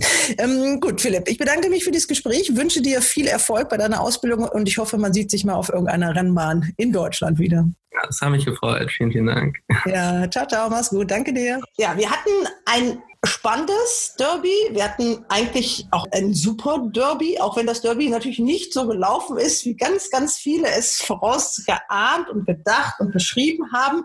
Und ich spreche jetzt mit dem Chefhandicapper des Deutschen Tours, mit Harald Siemen. Hallo Harald. Hallo. Ja, Harald, es ist das Derby. Ich denke mir, bei all den Prognosen, die wir in unserem letzten Podcast hatten, es ist ein Derby, das dir gefallen haben muss, oder? Super gefallen, obwohl meine Voraussage ja nicht äh, eingetroffen ist, aber in Voraussagen ist ein Handicapper immer schlecht. Das ist mal die Erfahrung, die ich gemacht habe. Der Handicapper ist da ja programmiert drauf, dass er tätig wird, wenn das Rennen zu Ende ist. Ja. Und das dann mit. Du hast auch gesagt, lass mich das mal vor, vorab sagen zu deiner Ehrenrettung. Du hast wirklich gesagt, und das ist ja das Spannende daran, dass du sagst so, ein Derby ist dafür da, um wirklich zu zeigen, wie es um diesen dreijährigen Jahrgang bestellt ist. Und das hat es ja auch gezeigt, oder? Ja, das Derby ist da, etwas herauszufinden, nämlich endgültig oder auf jeden Fall in großen Zügen, wie es aussieht. Alles, was bis dahin passiert, ist Vorbereitung. Zweijährigen Rennen, Rennen über 1600 Meter, über 2000 Meter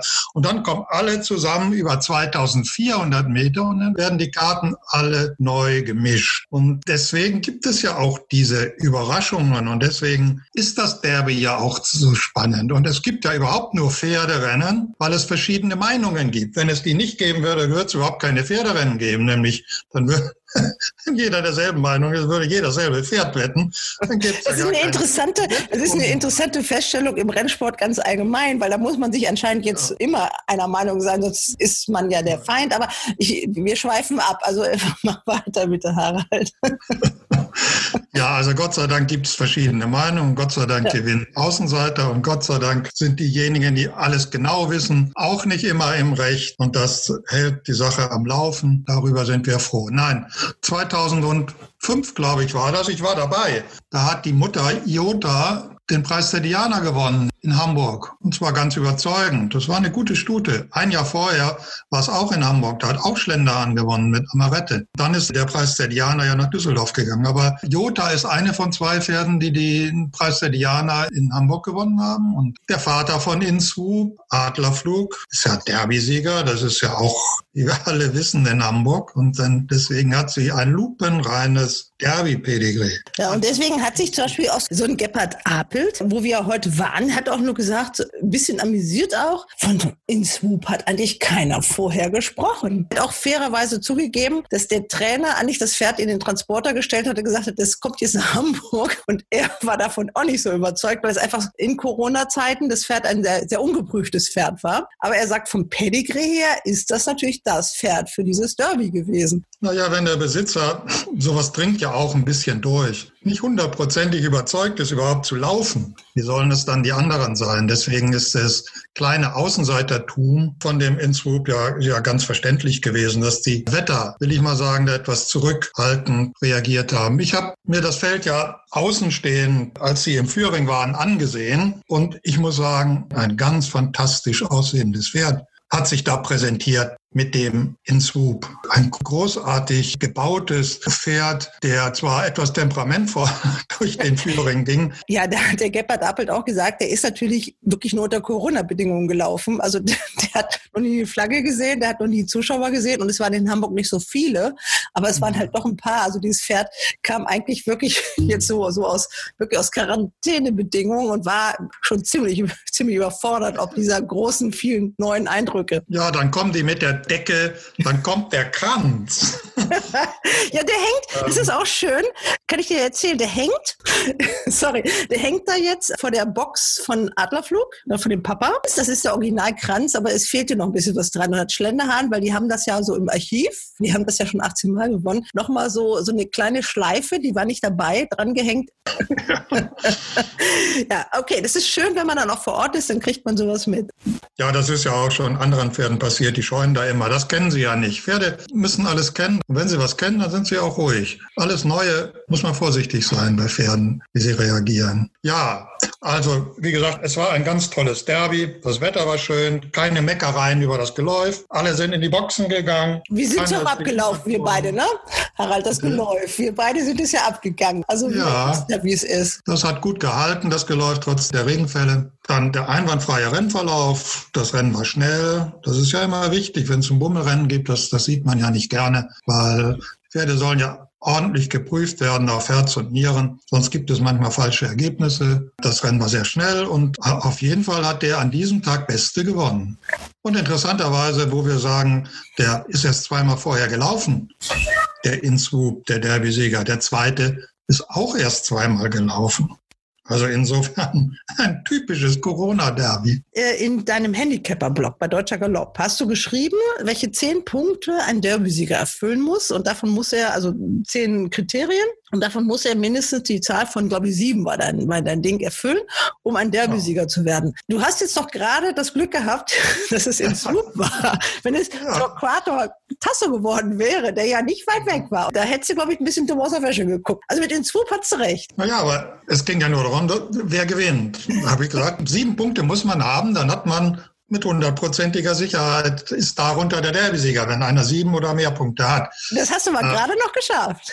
Naja, gut, aber er hat es geschafft. Darum geht es ja. Ich habe ja auch nicht untersucht, wie viele in den vergangenen Jahren knapp geschlagen Zweite gewesen sind, die es auch nicht erfüllt haben. Es ging ja hier jetzt nur nur um den Derbysieger. Aber das sind einfach so Richtlinien, Erfahrungswerte aus den vielen, vielen Jahren, die es das Derby schon gibt. Und ähm, daraus kann man schon ganz ordentliche Schlüsse ziehen. Den Dreierwettspieler oder den Kombinationswetter, den hilft das natürlich nicht weiter. Denn ich weiß genau, dass auf Plätzen oft äh, Pferde landen, die Torquato Tasso mit der äh, Programm Nummer 18 unterwegs sind. Das passiert jedes Jahr, das weiß man auch und äh, kann sich darauf einstellen. Aber meine Prognose ging ja nur in Hinblick auf den Sieger. Da hast du gerade noch mal Glück gehabt.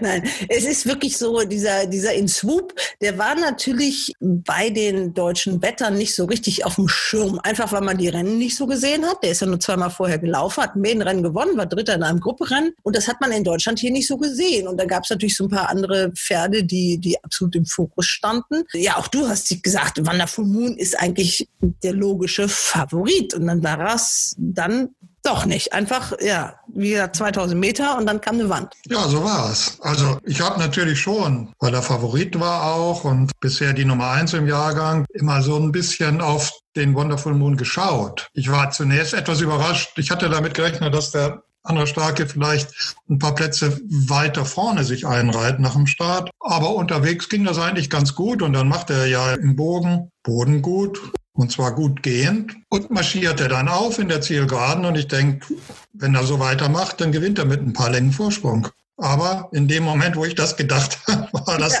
das, war, das war wirklich wie so wie sie auf Knopfdruck. Benzin, alle. Das habe ich beim Rasenmäher zu Hause.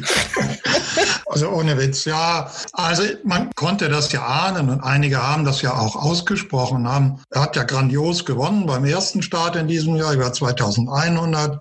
Dann kam 2200, das war schon nicht mehr so ganz toll. Und jetzt 2400 und dann schaut man aufs Pedigree aha, See Moon, ja gut, auch Derby-Sieger, kein Problem. Und dann guckt man sich die Mutterlinie an und dann, dann sind da schon einige Löcher, wie man so sagt, was das Stehvermögen angeht. Einige Pferde in dieser Familie, die bei 1600 Meter auch stehen geblieben sind. Aber man, man hat ja gedacht, dass er das mit seiner Klasse kompensieren kann und äh, über 2000 Meter kommt. Ich war auch der Meinung, aber das ist Theorie. Entscheidend ist auf dem Platz, wie das im Fußball heißt. Das ist ja das Besondere an, an unserem Sport, am Galopprennsport, dass hier mit reinspielt, dass man die Pferde weiter verfolgen kann. Man kennt ein Rennpferd, man ist ein Fan von dem Rennpferd, man verfolgt ihn auf der Rennbahn, wenn es gut läuft, über mehrere Jahre. Es ist ein gutes Rennpferd, ein sehr gutes, und dann geht es aus mit der Rennlaufbahn, aber es ist noch lange nicht Schluss. Nämlich, er geht ins Gestüt und nach drei oder vier Jahren kommen die Kinder auf die Rennbahn. Und der richtige Fan, wer zum Beispiel ein Fan von Adlerflug gewesen ist, der ist auch ein Fan von den Nachkommen von, von Adlerflug. Also geht die Geschichte weiter. Also das unterscheidet den Galopprennsport ja von anderen Sportarten, dass hier diese genetische Variante dazu kommt. Und man erkennt dann auf der Rennbahn auch die Eigenschaften des Vaters oder auch der Mutter wieder. Was sind denn die typischen Eigenschaften erst vom Vater und dann von der Mutter. Was hast du da wiedererkannt? Erst, erst einmal habe ich ihn ganz kurz zu Gesicht gekriegt und in einem Rennen und dann auch nur auf den letzten 200 Metern vielleicht. Ich habe den ja im Rennen gar nicht so richtig gesehen. Der trieb sich ja immer da hinten rum. Ja, und dann war er plötzlich da, während der Vater, der Adlerflug, dessen Fähigkeiten wurden ja schon ganz klar offenbar in seinem letzten Vorbereitungsrennen in Hannover. Da stürmte der ja schon mit fünf Längen die Zielgerade runter, dass es eine Art hatte. Und von Innsbruck wusste man, wie du ja schon gesagt hast, eigentlich gar nichts. Zwei Starts in Frankreich, dann kommt der hierher. Ja, Innsbruck wird natürlich nicht so leicht sein, den wieder hier in Deutschland zu sehen. Nämlich er ist in Frankreich trainiert und man wird sich sicherlich auf die dortigen Rennen konzentrieren. Aber wenn alles gut läuft, was wir natürlich hoffen, und er im Grand Prix de Paris vorne dabei ist und vielleicht sogar gewinnt, dann wäre ja sogar ein Start im Prix de l'Arc de Triomphe möglich. Und da fährt man ja üblicherweise dann hin. da freue ich dich dann auch schon wieder drauf. Du musst ja als Chefhandicapper dieses Derby bewerten und du musst eine Marke geben. Sag mal die Marke und begründe das mal, warum es diese Marke geworden ist. Die erste Idee war, war 96 Kilo. Wir haben das dann einen Tag später etwas aufgebessert auf 96,5 Kilo und sind da auch im Einklang mit dem französischen Handicapper. Das war ja, wird ja immer in Frankreich trainiert. Das ist im Prinzip nicht viel, man könnte auch sagen wenig. 96,5, das ist so abstrakt. Wenn man das vergleicht mit anderen und, und vorherigen Derby-Siegern, die haben alle etwas mehr bekommen, sogar teilweise deutlich mehr. Im Pferderennsport ist ja ein Kilo ungefähr eine Länge im Ziel. Und wenn man jetzt die letzten zehn Derby-Sieger jetzt theoretisch mit ihrer besten Leistung oder mit ihrer Handicap-Marke, die sie direkt nach dem Derby bekommen haben, gegeneinander laufen lässt, so virtuell, dann wird er in Swoop letzter. Das bringt dem Handicapper auch keinen Spaß, wenn er da vor dem Resultat sitzt und das nun bewerten soll. Aber es gibt ja gewisse Mechanismen, wonach wir Handicapper ein Rennen berechnen, wie man sagt. Und da ja viele Pferde wenig gelaufen sind und der Boden, auf dem man da Rechnungen aufbauen kann, sehr schwankend ist, ist natürlich die zuverlässigste Variante, sich an dem Pferd zu halten, der bisher der Maßstab für den ganzen Jahrgang gewesen ist. Und das ist Wonderful Moon. Er ist ja zum Beispiel dreimal gegen großer Jack gelaufen. Das ist ja eine ganz gute Konstellation für einen Handicapper, wenn er sich dann das Verhältnis ansieht, wie die ins Ziel gekommen sind. Beim ersten Mal habe ich ja gesagt, wenn, wenn Andra Starke nicht auf die Bremse getreten hätte, dann hätte er mit fünf, sechs, sieben Längen den großer Jack geschlagen. Beim zweiten Mal war es schon deutlich enger, eine knappe Länge. Und die Distanzen wurden immer länger. Und jetzt war die Formumkehr da.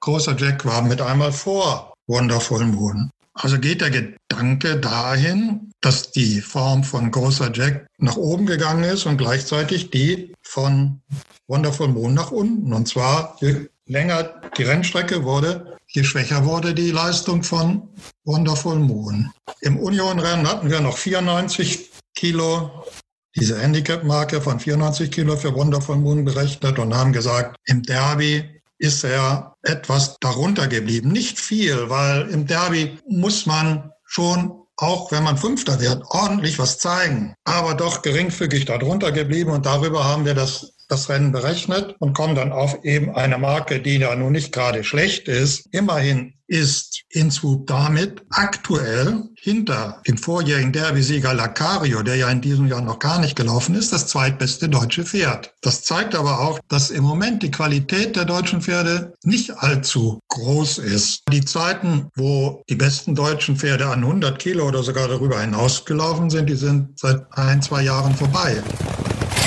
Die Wetttipps im RaceBets Podcast. Ja, da sind wir wieder nach dem Derby, über das wir so viel im Vorfeld geredet haben und das doch ganz, nee, nicht ganz anders gelaufen ist, als wir uns das gedacht haben. Nika war mit ihren Prognosen und ihren Tipps richtig gut. Auch David war nicht so verkehrt. Also in Swoop, der Schlenderhahner. Katrin, du warst live dabei. Ja, wie hast du es erlebt?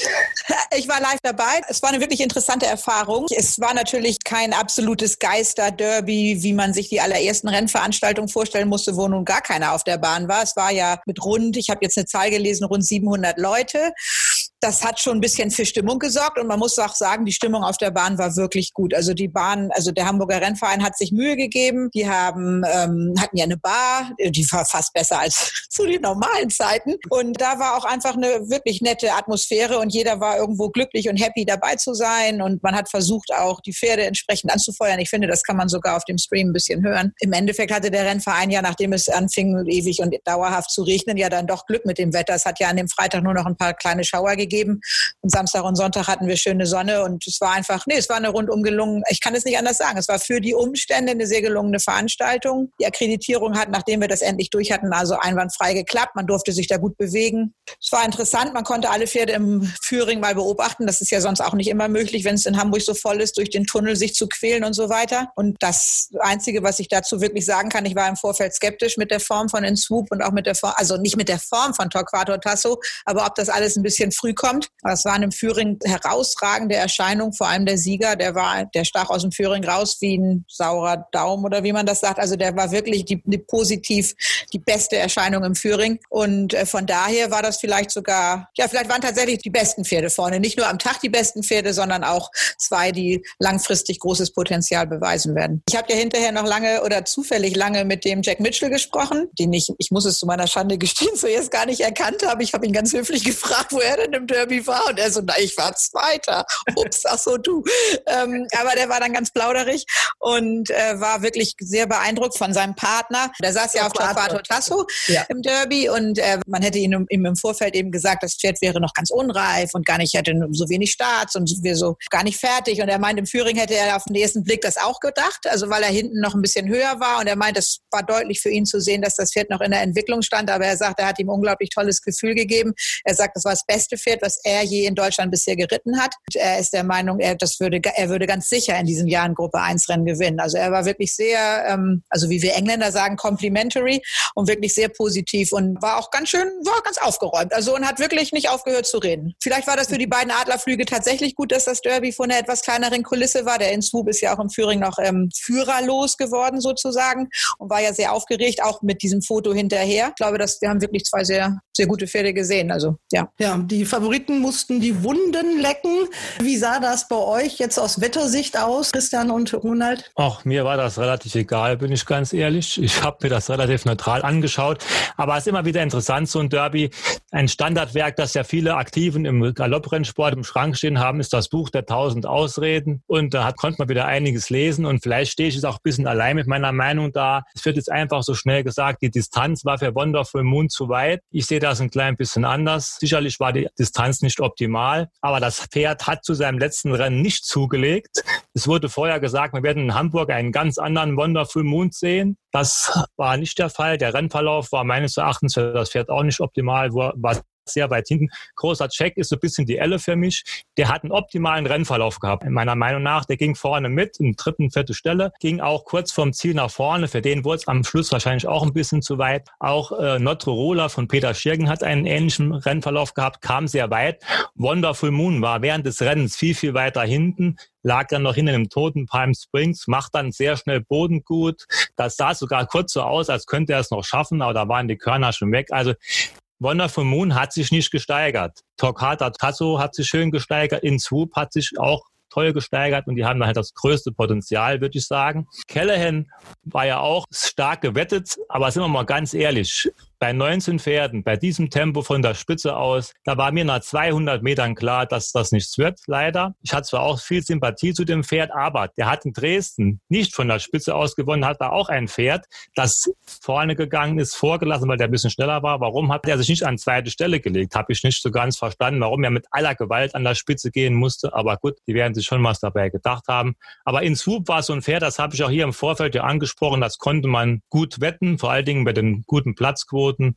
Und wie ihr alle auch schon gesagt habt, es war eine tolle Erscheinung. Das kam auch im Livestream rüber und auch das Pedigree viel besser geht es ja eigentlich nicht. Okay, Ronald, dein Kommentar bitte nicht so lang, weil wir haben noch was vor heute Abend alle. Also ich mache es ganz kurz. Über Wonderful Moon ist ja alles gesagt. Die Enttäuschung des Rennens für mich war natürlich Adrian. Dem hätte ich wesentlich mehr zugetraut. Und über großer Jack gerechnet hätte er ja eigentlich auch da irgendwo in der Gegend sein müssen.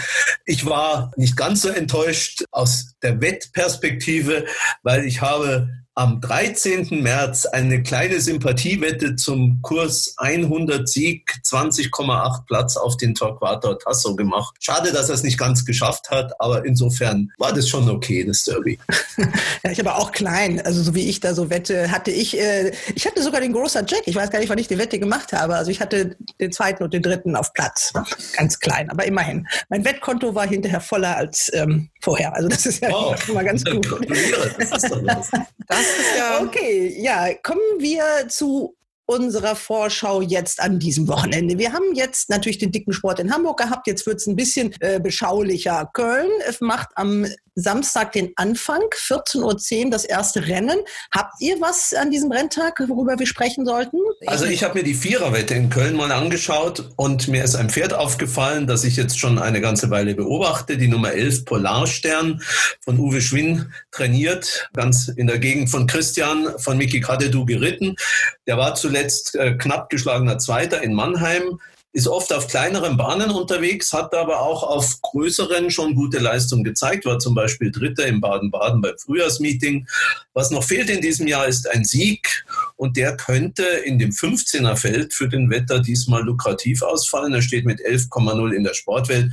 Ob er das Ding gewinnt, weiß ich nicht, aber für eine Siegplatzwette finde ich ihn interessant. Okay, wunderbar. Christian, hast du was oder Katrin, du? Nicht für Köln. Dann kann ich noch, soll ich noch einen sagen? Entschuldigung. Wenn du noch einen hast, dann her damit. Der sportliche Höhepunkt in Köln ist ja das fünfte Rennen, ein Ausgleich 2 über 1800 Meter. Nur sechs Starter, trotzdem interessant. Favorit ist der vierjährige Hengst Wildfang aus dem Quartier von Hans-Jürgen Gröschel mit dem Champion im Sattel. Der Gegner ist vielleicht der Oldie im Feld, der zehnjährige Wallach Empire Hurricane aus dem Stall von Andreas Bolte, der von Sibylle Vogt geritten wird, die ja derzeit in Topform reitet, die drei Rennen in Hamburg gewonnen hat, unter anderem mit meinem guten Ding des Meetings All My Love, das sie aber nur dank ihrer Jockeyship für sich entscheiden konnte. Also da äh, stimmt alles. In Hamburg war Empire Hurricane als Starter angegeben, war dort nicht Starter, vermutlich wegen des weichen Bodens. Hier hat er eine sehr gute 1-2-Chance und vielleicht sogar eine gute Siegchance bei sechs Pferden. Er geht gern vorne, vielleicht gibt es nicht allzu viel Druck. Vielleicht funktioniert es. Dann geht es weiter am Sonntag in Hoppegarten. Da gibt es elf Rennen. Da geht es auch einmal um Black Type. Da haben wir unsere Viererwette. Und Katrin, du bist auch dabei und reist dahin. Im ja, Rennbahnfieber, genau. ne? Ja, genau. Die Rennbahn ruft und Hoppegarten ist eine schöne Rennbahn. Sind ja auch zahlende Zuschauer zugelassen. Ähm, ich habe jetzt, die Zahlen sind ein bisschen unterschiedlich, die man gelesen hat. Drei bis 500, glaube ich, ne, dürfen zahlend auf die Bahn oder so. Oder waren das Ja, übrigens in Köln auch. Also in Köln waren es ja. die 300. Die Tickets musste man schon bestellen. Ich denke mal, die werden schnell weg gewesen sein. Also die ja. konnte man äh, heute Morgen bestellen. Da denke ich mir, das wird äh, nicht lange gedauert haben. Bis die also ich glaube, es dürfen insgesamt 1000 Leute auf die Bahn. Habe ich das richtig verstanden in Hoppegarten? Ich bin etwas, diese Zahlen sind verwirrend. Und dann konnte man Tickets kaufen für einen normalen Sattelplatz und für die Logen. Ja, und wie gesagt, wir sind sehr gerne in Hoppegarten. Wir hatten ja jahrelang Väter im Training und von daher haben wir uns die Chance nicht nehmen lassen, mal wieder da aufzulaufen. Oder werden wir uns die Chance nicht nehmen lassen, da aufzulaufen? So. Wollen wir mit dem Black Type Rennen gleich anfangen? Gerne, ja. Das ist der Hoppe-Gardner Steherpreis. Wer möchte beginnen? Roland, machst du den Einstieg? Du kannst das immer so gut. Eine klare Konstellation. Zwei Favoriten gegen den Rest. Ida Alata 2,5 im Moment bei RaceBets und Quian gesunken von 4,5 auf 3,5. Tja, Beide würden etwas elastischen Boden bevorzugen, sind aber auch auf guter Bahn gut gelaufen. Ida, Ida Alata hatte zuletzt sehr knapp und etwas unglücklich verloren. Und bei Quian weiß man nicht, wo seine Grenzen liegen. Ich habe mir die Wettervorhersage für Hoppegarten auch angeguckt. Also ganz elastischer Boden ist da, glaube ich, eher unwahrscheinlich. Die haben ein bisschen Regen angesagt für morgen, aber dann soll es sehr warm und sonnig werden. Gut, der wird natürlich vernünftig gesprengt, aber ich glaube einfach, da wird ganz normal guter Boden sein. Ich also sehe das ähnlich wie Ronald. Ida Alata ist für mich auch die Favoritin. Zwei Pferde möchte ich nennen, die im Wettmarkt Weltmarkt so im Mittelfeld ähm, tendieren momentan. Zum einen hat sich meine bessere Hälfte All for Rome ausgesucht. Ich habe nicht so richtig feststellen können, warum, aber er meint, die steht gegen Lips Queen besser. Irgendwie von irgendeinem so Laufen im letzten Jahr und der letzte Start wäre gar nicht so schlecht gewesen. Das fand ich zwar allerdings, ich fand den sehr uninspirierend zuletzt, aber jetzt sitzt ja auch ein guter Jockey im Sattel. Ist ja mit Philipp saß ja auch ein guter Jockey beim letzten Mal im Sattel, wo ich irgendwo fand, das sah alles nicht so überzeugend aus, aber der Mann meint, das war gut. Und ich möchte von Bohumil Nedorostek Vivian Wels zumindest kurz erwähnen, weil die die einfach eine richtige Steherabstammung hat. Und ich glaube, dass dieser Step Open Trip, also die ähm, weitere Distanz, könnte der sehr entgegenkommen. Ich weiß, dass Bohemil ein bisschen Mumm auf die hat und auf jeden Fall nicht hinfährt, um nur hinterher zu laufen. Auch wenn natürlich von der bisherigen Leistung, also vom bisherigen Rating, dann sehr großer Sprung verlangt wird. Aber vielleicht könnte das ein Pferd sein, die zu einer etwas interessanteren Quote in die Platzierung läuft. Wieso läuft die da? Und ist er der Meinung, dass das eine Steher? Naja, das, ja, das ist, ich, ich habe mit ihm, ich muss es ehrlich zugeben, ich habe mit ihm dieses Mal noch nicht gesprochen gesprochen für diesen Renntag, weil ich ihn die ganzen Male davor immer ausgequetscht habe und ich mir ihn so ein bisschen bei Laune halten möchte. Ähm, Der geht wahrscheinlich gar nicht mal ins Telefon, wenn er so, so, so ungefähr. Jedes Mal, wenn ich, kannst du mal noch einen für den Podcast sagen, ähm, habe ich diesmal gedacht, äh, halte ich mal die Füße still. ähm, ja, ich meine, gut, es sind halt zwei unterschiedliche Besitzer. Mir drängt sich unbedingt auch nicht auf, ob das jetzt eine bessere Distanz für das Pferd ist. Die Abstammung ist ein bisschen, also aber gut, es ist eine Tochter von Campanologist. Keine Ahnung. Ich habe aber wieder, ich kann da jetzt leider keine Insider-Informationen Informationen in diesem Fall nennen. Gut, das war ja bei dem Rennen auch so, muss man dazu sagen, mit dem Listenrennen, das sah es erst nach sehr wenig Startern aus. Ich habe da an der Vorstarterangabe mittags reingeschaut, da waren nur sieben Pferde drin und relativ viele schwache Pferde. Und da haben wohl viele so ein bisschen auf die Chance spekuliert, äh, hier Blacktail zu bekommen. Und plötzlich sind es dann doch noch elf Starter geworden. Wie gesagt, Kian wäre wahrscheinlich unter normalen Umständen hier nicht gelaufen. Weil man muss ja schon dazu sagen, der ist in Hamburg gelaufen, das war am ja. Sonntag. Hamburg, Köln ist nicht gerade um die Ecke. Jetzt muss der am Samstag wieder verladen werden nach Hoppegarten. Das Pferd ist gut genug für diese Klasse. Da bin ich mir hundertprozentig ja. sicher. Nur ich denke, diese eine Woche ist keine optimale Vorbereitung. Ida Alata jetzt mit Starke im Sattel. Lips Queen muss man noch über, kurz drüber sprechen. Die hatte GAG von 90, ist beim letzten Mal sehr enttäuschend gelaufen. War wirklich richtig schwach. Und die Distanz jetzt, die weite Distanz passt für mich auch nicht. Letztes Jahr ist sie einmal auf weiter Distanz gelaufen. Das war das letzte Rennen vor ihrem Gruppe 30, da war die im Ausgleich 3 Vorletzte. Aber Katrin, ich kann ein bisschen nachvollziehen, was dein Mann bei Olfa Rom gesehen hat.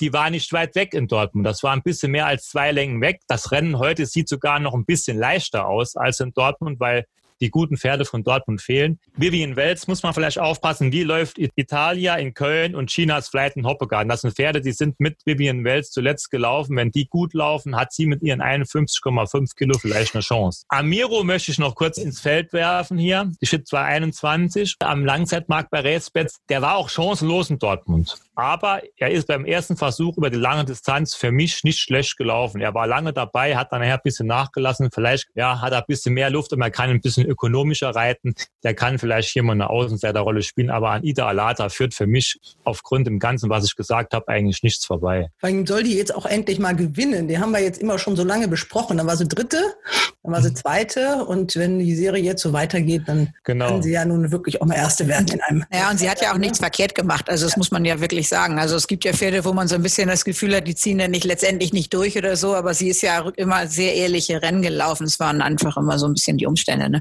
Das ist eben so ein bisschen das, was mir bei All for Roman äh, Dortmund nicht gefallen hat. Jedes Mal, wenn der Jockey mal ein bisschen gefragt hat, dann hat sie so mit dem Schweif gedreht und äh, ist aber auch nicht richtig. Also das, das war das, was ich so ein bisschen meinte, was mir zuletzt nicht so gut gefallen hat. Aber ich werde ihr noch eine Chance geben und werde genau hingucken in Hoppegarten.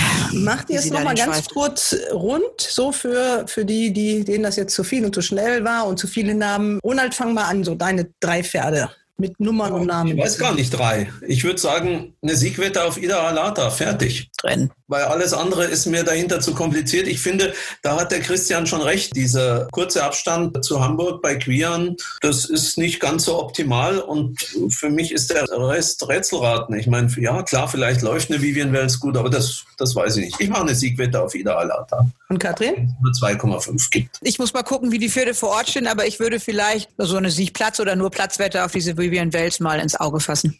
Ja, Christian. Okay, da mache ich mal eine Dreier bitte. Die Nummer 9 Ida Alata vor der Nummer 7 All for Rome und der Nummer 4 Kian. Okay, gut. Da haben wir ja eine schöne Auswahl. Dann geht es weiter mit dieser verflixten, vermaldeiten Viererwette, die wirklich so schwer zu treffen ist. Wir sind nicht so ganz schlecht, aber wie gesagt, das Gejaule hilft ja auch keinem weiter. Irgendein Pferd fehlt immer oder läuft an die falsche Stelle. Und deswegen sind wir immer noch sieglos, aber wir haben ja noch ein paar Chancen. Und jetzt sind es mal nicht so viele Pferde. Und jetzt wollen wir das mal ein bisschen anders spielen. Also wir lassen jetzt mal die, diese Stellpferde weg, weil die haben uns irgendwie immer so ein bisschen ins Hintertreffen gebracht. Ja, das war so ein bisschen das Problem. Jetzt haben wir uns heute mal überlegt, einfach sechs kombiniert. Es laufen ja auch nur zwölf. Dazu haben wir also 50 Prozent der Starter haben wir also auf dem Schein und die anderen 50 haben einfach mal einen schlechten Tag. Aber was ich noch kurz sagen wollte, was ich ein bisschen traurig finde, normalerweise sollten der Wetten das Viererwette immer 14 Pferde laufen. Das war so geplant. Die Leute investieren jeden Sonntag 180 Euro die ganzen Gruppen und jetzt schaffen es die Besitzer und Trainer nicht hier 14 Pferde aufzubieten. Muss ich ehrlich sagen, finde ich ein bisschen traurig. Das wollte ich nur mal kurz anmerken. Ja, darf man auch mal sagen. Aber für uns macht das die Aufgabe jetzt leichter. Wenn wir treffen, werden wir natürlich äh, nicht so viel gewinnen mit großer Wahrscheinlichkeit. Ich mache jetzt mal. Ach, ich bin schon froh, wenn wir mal treffen. Ja, ich mache jetzt einfach mal den Aufschlag, weil ich habe mir nämlich jetzt nur ein Pferd rausgeguckt und äh, das ist die Daring Light. Das Gestüt Auenquelle in großer Form, auch wenn es jetzt nicht der Trainer ist, aber Roland äh, Djubasch ist ja auch einer, der in Serie gewonnen hat, nicht unbedingt in Hamburg, aber an den Renntagen davor. Die Stute hat jetzt auch zweimal gewonnen, also überhaupt nichts verkehrt gemacht und um jetzt hier in diese Viererwette reinzulaufen, das wird sie packen. Martin Seidel sitzt im Sattel, also Daring Light, die drei ist mein Pferd. Gut, aber wenn Daring Light eine Chance hat, dann muss Blue Dream auch eine haben. Die war drei Längen hinter ihr in Hannover, steht jetzt günstiger im Rennen mit anderer Starke im Sattel. Dann nehme ich die Nummer sieben Blue Dream. Wir haben ja zwei, die nicht dabei sind. Wir sind ja sechs in unserem Team. Dann ist unsere Miss Derby, nenne ich sie jetzt nur noch. Nika, äh, die hat ja die eins und zwei im Derby vorausgesagt und sie hat es auch nicht nur so gesagt, sie hat es auch geschrieben und es steht dann auch schwarz auf weiß in ihrem Blog und äh, also das war schon gut. Die hat sich die zwölf ausgesucht, Luna Amica. Jetzt weiß ich nicht warum, aber das könnt ihr mir sicherlich erklären. Ja gut, ich vermute mal, die hat letztes Mal schön gewonnen. Ich denke, das war glaube ich Hannover von der Spitze aus. Das sah recht gut aus. Hat sich im Vergleich zu den Starts vorher gesteigert. Vielleicht ist sie auch ein bisschen Fan von der Trainerin. Ein klein bisschen stört mich, dass das Pferd hier ein Kilo verschenkt vom Gewicht, aber sie gehört trotzdem auf den Schein. Auf der anderen Seite die Zweitplatzierte aus diesem Rennen, Linaria, die kann zwar ihre Handicap-Einschätzung momentan sicher nicht, trotzdem ist die wesentlich höher. Also von daher könnte Luana Amica trotz dieses Mehrgewichts eigentlich ganz gut im Rennen stehen. Also ich finde das eine gute Idee. Ja. Und André Best reitet ja wirklich unglaublich zurzeit. Gut, Christian, dann bist du dran. Ja, ich weiß nicht, der David nimmt Adaris oder wen nimmt der David? Nee, wir haben für David das Pferd, was äh, namentlich irgendwie, finde ich, ein bisschen besser passt. Ich nehme dann die Nummer 6 Athlet, weil ich denke, das Pferd wird auch irgendwann seinem Namen noch gerecht. Das sah in Baden-Baden so aus, als wenn er mehr könnte. Als er bei, dort gewonnen hat, danach lief er einmal ein bisschen enttäuschend. Zuletzt war er eigentlich nur Nase, Nase, Hals geschlagen. Also ich denke, da ist noch ein bisschen was möglich. Und deswegen gehe ich hier mit der Nummer 6 Athlet. Kathrin, du musst das jetzt rund machen, weil David Stepamba, du musst jetzt auf jeden Fall das Pferd. Was ja, genau. Also ich hatte tatsächlich zwei Pferde ausgegraben. Also, also sagen wir es mal so, ich habe zwei Pferde auf meiner Liste stehen. Das eine natürlich von der besseren Hälfte und das zweite meine Wahl. Damit der Familiensegen nicht schief hängt, nehme ich das Pferd der besseren Hälfte. Das ist die Nummer 9 Saxonia. Ausgezeichnete Gesamtform, eine Marke, die er kann. Ein bisschen unglücklich ist die Startbox, aber ich glaube, da muss man eigentlich gar nicht viel erklären. Das Pferd gehört wahrscheinlich auf jeden Schein. Deswegen nehme ich sie jetzt auch. Ja, hast du gut gewählt. Die war auch Vorathlet beim letzten Mal. Ja, also mein, wenn ich persönlich jetzt noch ein Pferd gehabt hätte, hätte ich natürlich meinen alten Kumpel Apoleon genommen, in der tiefsten Klasse und mit dem ganzen Gewichtserlaubnis, aber tja, wollen wir hoffen, dass er dann nur Fünfter wird. Also ich hoffe es. Ja. Also David hatte zwei Vorschläge. Der hatte einmal die fünf, glaube ich, oder die elf. Ja, wir nehmen Cash a Check. Cash the Check, ne? Für David nehmen wir Cash the Check. Der wusste ja nicht, was wir nehmen, deswegen hat er zwei Vorschläge gemacht. Also Dann, für die Quote ist Cash the Check bestimmt besser. Wir wollen doch erstmal überhaupt nur treffen. nicht nur uns. Ja, wir müssen jetzt auch noch Siegwetten machen. Habt ihr auch noch auf dem Schirm? In diesem Rennen. Oder habt ihr drei andere? Ich denke, Ida Alata müssen wir auf jeden Fall mal noch einmal Sieg wetten. Ne? Die muss das jetzt mal gerade rücken, unsere Freundin. Das mhm. denke ich auch, ja. Okay, dann haben wir die. Ida Alata. Nächsten Rennen. Und da brauche ich noch zwei Tipps von euch. Ich will mir nicht vordrängen, aber ich habe natürlich wieder eine Idee. ja, dann sag mal. Dann sag doch, raus damit. Sechstes Rennen, Sparkassen-Sprint-Serie. Ausgleich ah, 4 GAG plus 10. Oh ja. 1400 Meter. Jetzt ja. ist Brown Beauty dran. Sind vier Pferde von Frank Fuhrmann im Rennen. Brown Beauty ist in Hamburg nicht so toll gelaufen, da war der Boden zu weich. Wenn der Boden jetzt gut ist, dann ist für mein Gefühl Brown Beauty mal dran. Alle einverstanden? Oh, alles ist möglich, ne? Begeisterung dann klingt anders. nee, das ist, ja, das ist ja immer schwer in diesen Rennen so, ja. aber wenn man wenn man ein Pferd verfolgt und so ein bisschen Mumm drauf hat, das ja, ist ja klar. wie, ne, dann ist das eine gute Wahl. Also das ist ja wie mit hier unserem Boyd Charlton in Hamburg, das war ja auch ein gutes Ding und das. Ich habe noch ein Argument, der Marco Casamento reitet und der hat mit ihr im letzten Jahr in Hamburg gewonnen. Ja. Na, das ist gut. Dann geht da kein ja. Weg dran vorbei. Was mich halt so ein klein bisschen stört, ich habe das Gefühl, die Fuhrmannform, die reißt so langsam ein bisschen ab. Gut, Aber Christian, dann äh, von dir jetzt bitte noch einen Siegtipp. Äh, da muss noch ja einen. Du hast, äh, Ida Atlanta ist ja kein richtiger Siegtipp, ah, das ja. haben wir ja schon. haben wir schon 30 Mal. Gehört, die kennen wir ja schon. Ja gut, mein anderes Pferd läuft im gleichen Rennen. Ich möchte jetzt nicht gegen den. Okay. Äh, ich habe im zweiten Rennen die Nummer zwei, Twilight's Baby von Pavel Wovchenko. Die hat sich schön gesteigert. Also ich fand, die ist beim letzten Start richtig gut gelaufen. Hier die Gegnerschaft, finde ich, sieht überschaubar aus. Daher denke ich, die kann heute da zum Sieg kommen. Das heißt, das war die zwei im zweiten, im zweiten Rennen, die sechs im sechsten Rennen und im siebten Rennen war das die Nummer von Ida Atlata. Welche Nummer hat die? Ich glaube, die neun hatten wir, ne? Ja, die neun. Nummer, die Nummer neun. Das sind also unsere Siegwetten. Ihr schreibt mir bitte noch zwei Ersatzpferde oder so auf, weil wir auch immer so ein Glück mit den Pferden ja. haben, die nicht in die Startboxen einrücken. Das passiert ja auch immer mal wieder. Ja, Lass uns doch Adaris als Ersatzpferd nehmen, oder? Okay. Ja, legen wir den mal fest, genau. Das war die recht. fünf, ne? Ja. ja. Da ist die fünf, okay. Ja. Gut, ja, dann haben wir das als Ersatzpferd und jetzt ein etwas ruhigeres Wochenende. Ich glaube, der Stream am Samstag läuft ja nochmal in alter Form, was ich gehört habe. Und danach alles auf Zuruf. Also die Sendung Sport 1, hat da jemand mal reingeguckt? Ja, ich habe ein bisschen geguckt. Auf beiden Bildschirmen habe ich mir das Derby am Sonntag angeschaut. Ich habe es im Fernsehen gesehen und am, am Livestream. Ne? Ich meine, es haben ja einige Leute zugeschaut. Es ist ausbaufähig, aber es ist ein Anfang, würde ich mal sagen. Ne? Okay, ihr Lieben, ich habe noch viel Arbeit. Ich habe noch gleich ein Interview, freue ich mich darauf, nur noch zwei. Nämlich Philipp von Ullmann und Marcel Weiß, nochmal ganz kurz. Marcel Weiß machen wir zu Diana mal ein langes Porträt, ist angebracht. Ich denke mal, der hatte einen super Sonntag, ne? Ich kriege gerade eine Nachricht hier auf Philipp von Ullmann, 19 Uhr. Okay. Gut, ja, Marcel Weiß, äh, super Sonntag. Das würde ich so sagen, ja. Auf alle Fälle. Gruppesiegerin und Zweiter im Derby im ersten Trainerjahr. Also das wird es nicht viele geben, die das geschafft haben. Ich habe auch festgestellt, überall, wo wir waren mit dem RaceBets Podcast, ich war in Augenquelle, wir waren in Röttgen und in Schlenderhahn. Also wir bringen Glück und ich hoffe, das merken die dann auch, dass wir dann überall hinkommen dürfen, Nicker und ich. Ja, das, das ist wichtig. Und wir waren bei Sarah Steinberg, bevor sie mhm. den Klassiker gewonnen hat und so. Das ist äh, nicht zu unterschätzen. So ein kleiner Glücksbringer, aber Diese positiven Vibes, die wir ausstrahlen. Ja, genau. Ich war aber natürlich, wir wollen das doch mal. Ich war natürlich auch immer bei Henk Greve, aber der hört das sowieso nicht. Also das, das ist ganz ja, du warst, du warst auch woanders, hast du auch kein Glück gebracht. ja, ja stimmt. stimmt, nachdem wir da waren in Mülheim, ist auch nicht mehr gut gelaufen. Ne? Ja, okay, aber äh, reden wir jetzt nicht drüber. Also macht's gut, ihr Lieben. Äh, ich wünsche euch einen schönen Abend. Äh, wir sehen uns in alter Frische nächste Woche Freitag hier wieder und gucken dann, wie unsere Viererwette gelaufen ist. Okay, macht's gut. Ciao, ciao. Ciao. Ciao, ciao, ciao. ciao. Hals und Bein. Zum nächsten Race Bats Podcast.